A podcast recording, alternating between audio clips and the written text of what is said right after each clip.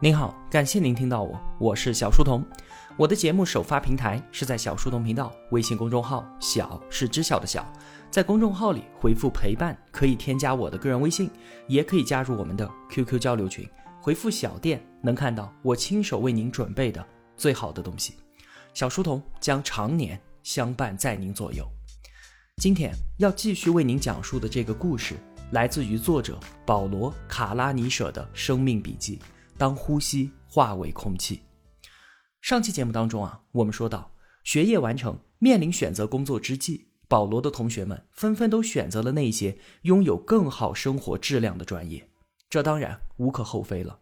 而保罗呢，他选择了最具挑战的神经外科，他选择了要在感情与科学难题最为茂密的荆棘中向前跋涉。保罗和 Lucy 结婚了，并且开始了自己的住院医生生涯。在这里啊，他见证了太多太多的死亡，时常与死神狭路相逢，加上每周超过一百个小时的高强度工作，让他的身体和心灵都承受着巨大的考验。除了治病救人之外啊，他更是在这里寻找生命的意义，让自己远离那些世俗的追求。这当然就是一种卓越超然的追求。随着时间的推移，保罗发现自己获得越来越精湛医术的同时。作为普通人的人性也正在被慢慢的消磨掉。对于死亡与痛苦的冷漠，其实啊是医生给自己提供保护的外壳。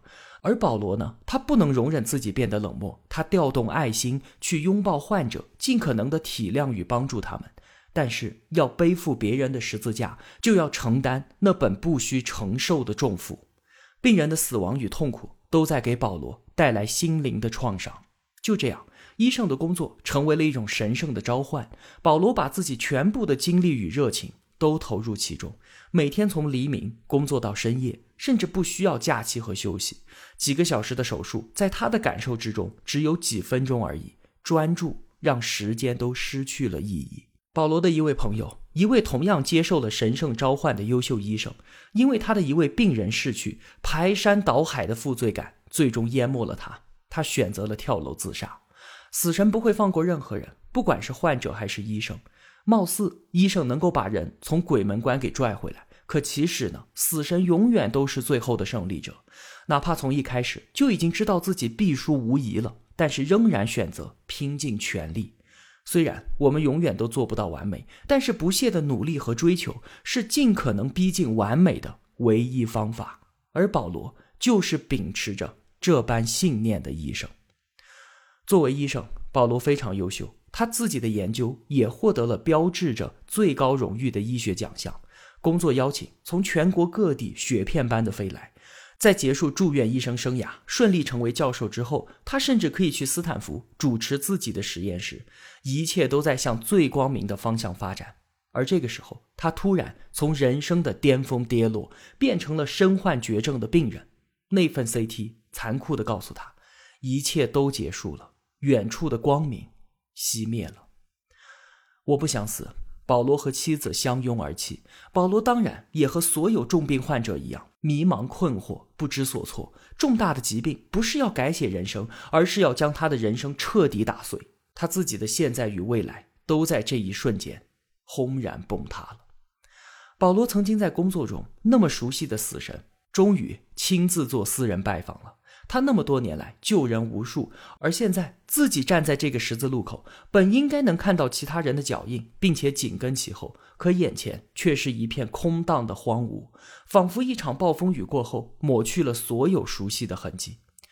保罗的主治医生叫做艾玛，他是世界顶尖的肿瘤医生，也是保罗的同事。他非常的优秀，不仅仅因为医术，更因为他懂得引渡病人，就像是保罗过去帮助自己的病人那样。只是这一次，保罗才是需要被引渡的那个人。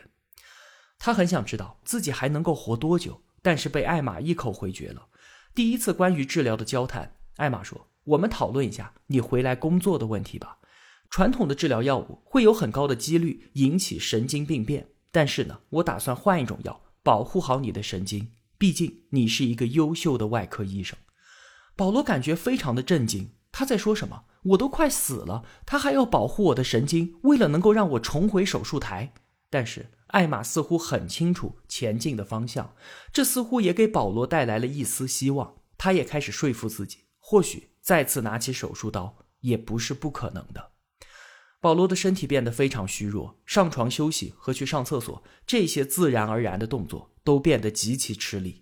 而就在六天之前，他还在医院进行了一场长达三十多个小时的手术，尽管过程当中他也在强忍着身体的剧痛。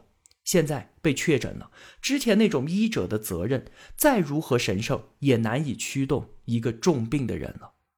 在查出癌症之前，我们都知道自己终有一死，但是不知道是哪一天。而查出癌症的呢，似乎还是一样的。我们也知道自己会死，也依然不知道是哪一天。但是我们知道的是，这一天很近了。对于死亡的感觉变得更加的尖锐和强烈。保罗和 Lucy 去了一趟精子银行，两个人原本是打算结束住院医生生涯之后就要一个孩子，可是现在必须要另做打算了。抗癌药物对于精子会造成影响，所以现在保罗需要冷冻一些。治疗开始了，效果不错，他的食欲和体重都得到了一些恢复。保罗和艾玛两个星期见一次面，艾玛继续引导保罗，希望他可以重回手术台。而究竟他还剩下多少时间，艾玛依然闭口不提。癌症让保罗拥有了两个角度的世界观，分别从医生和患者的角度去看待死亡。作为医生，他对自己疾病的并发症和治疗方法当然是有所了解的，但这并不足以帮他成为一个好的病人。在不知道未来还有多久的前提之下，要不要在这个时候生个孩子，要不要去为自己的事业再度抗争，再去实现自己的雄心壮志，在这些选择面前，保罗充满了困惑，就和曾经自己的病人一样。必须面对自己即将死亡的事实，努力去搞清楚是什么让自己这辈子值得一活。眼下是应该把那些旧的生活重建呢，还是去寻找新的生活呢？保罗进行物理治疗，才开始的时候啊，抬抬腿之类的动作都可以让他精疲力尽。那个原来经常会去跑半程马拉松的人，已经彻底成为过去了。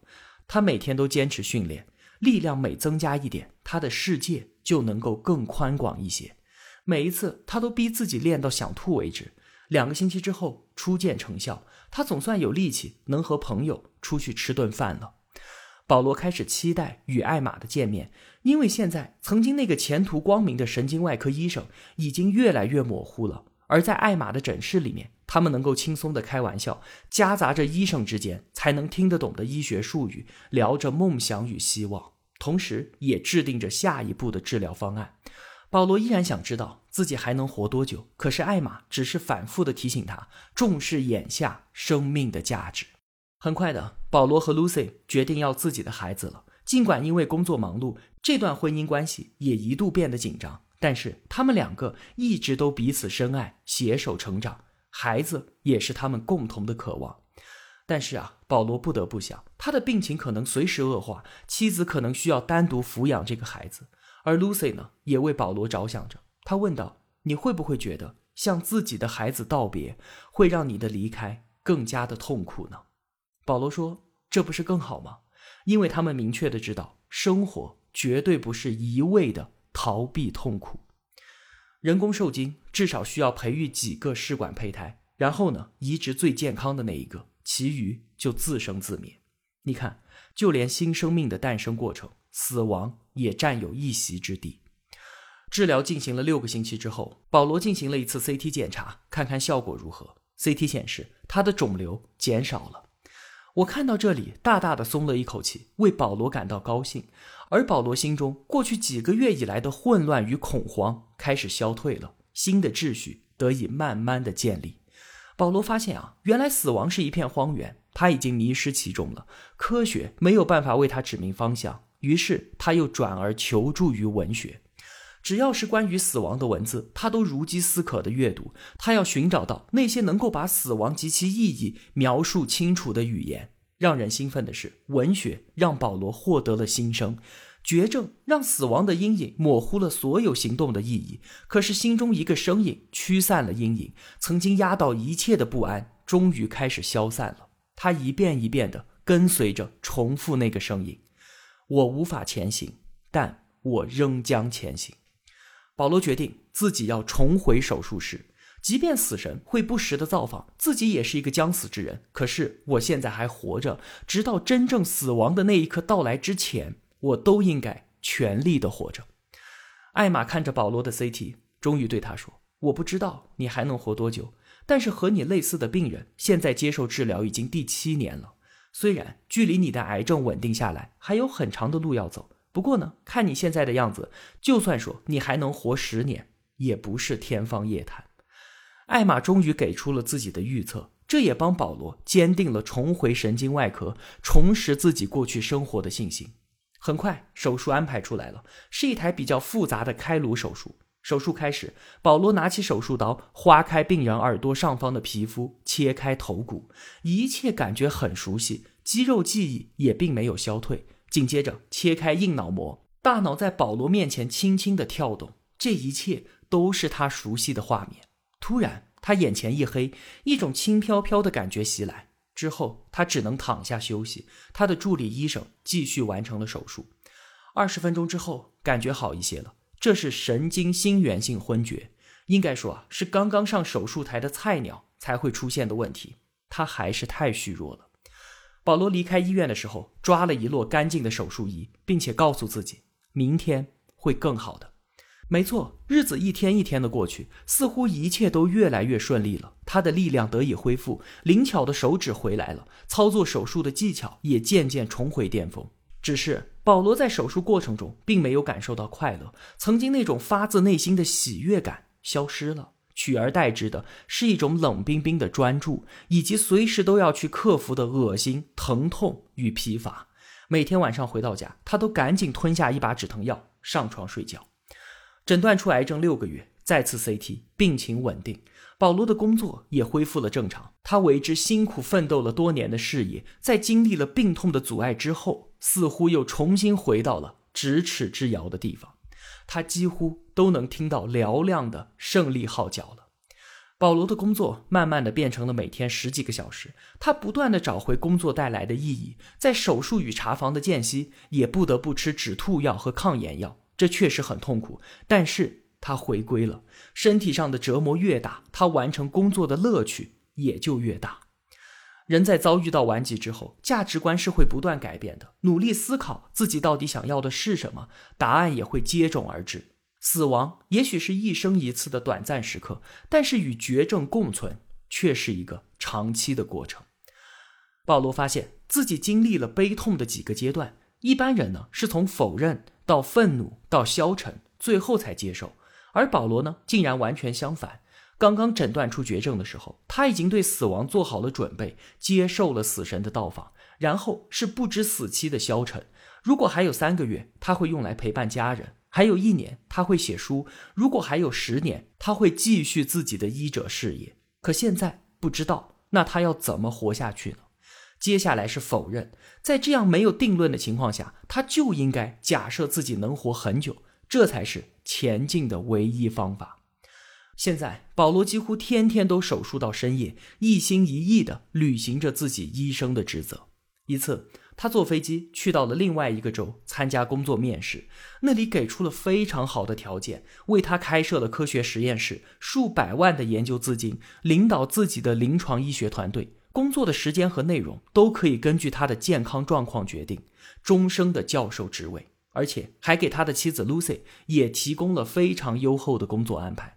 主管还告诉他：“我们了解你的身体状况，如果你想继续在那边治疗，我们可以帮你来回飞。不过呢，我们这儿也有一流的抗癌中心，如果你愿意的话，可以去看看。我们还能不能再为你做一些什么，让这个工作更具吸引力呢？”对了，你的住所和办公室之间是一片湖水。夏天的时候，你可以开船或者游泳去上班；而冬天呢，滑雪、滑冰都是可以的。这真是太梦幻了！我真希望保罗能够保持健康，然后答应这份工作，幸福的生活下去。可是，这对于他来说，也仅仅只是梦幻而已。他不能去那里工作，万一他的病情恶化，Lucy 要孤零零的在这里远离朋友和家人，凭一己之力照顾丈夫和新生的孩子。保罗只能暴怒的抵抗着想要这份工作的欲望。癌症彻底的改变了他对人生的规划。就算过去几个月，他全力以赴让生活恢复到癌症之前的轨迹，可其实再也回不去了。就算死神暂时的蛰伏起来，但是他的阴影也时刻笼罩着保罗。他不得不安慰自己，要让一个实验室有所成绩，至少需要二十年的时间，而我已经没有这个时间了。在此前的生命之中，保罗和绝大多数从事科学工作的人一样，拥有着终极的科学世界观，遇到问题不会诉诸于灵魂或者上帝的。但是，如今他发现，把科学当作最终裁决标准，不仅否定了上帝，同时也否定了爱、恨和意义。科学并不能够提供人生的意义，也没有办法解释人类生命中最核心的方面，像是希望、恐惧、爱、恨、荣誉、奋斗，还有痛苦。而保罗在人生最后的阶段，回归了基督教的核心价值：牺牲、救赎与宽恕。善良就是人生的目标。尽管我们永远都不可能做到尽善尽美。重返神经外科七个月之后，保罗又进行了一次检查。这一次，片子上显示了一个新的肿瘤，它大到填满了保罗的右肺，看起来就像是一轮照亮了整个地平线的满月。保罗的癌症控制不住了，接下来要进行的化疗肯定是更加艰难与痛苦的，而他活下去的希望也更加的渺茫。保罗认真的完成了最后一天住院医生的工作，完美的结束了最后一次手术。他走出手术室，收拾好这七年来在这里的所有东西。他坐在车里，眼泪流了下来，因为他知道自己应该是永远都回不来了。好了，今天我们就聊到这儿吧。如果我有帮助到您，也希望您愿意帮助我。一个人能够走多远，关键在于与谁同行。我用跨越山海的一路相伴，希望得到您用金钱的称赞。小店里上了新的商品，愿生活中所有的美好都不被辜负。期待您的光临。我是小书童，我在小书童频道与您不见不散。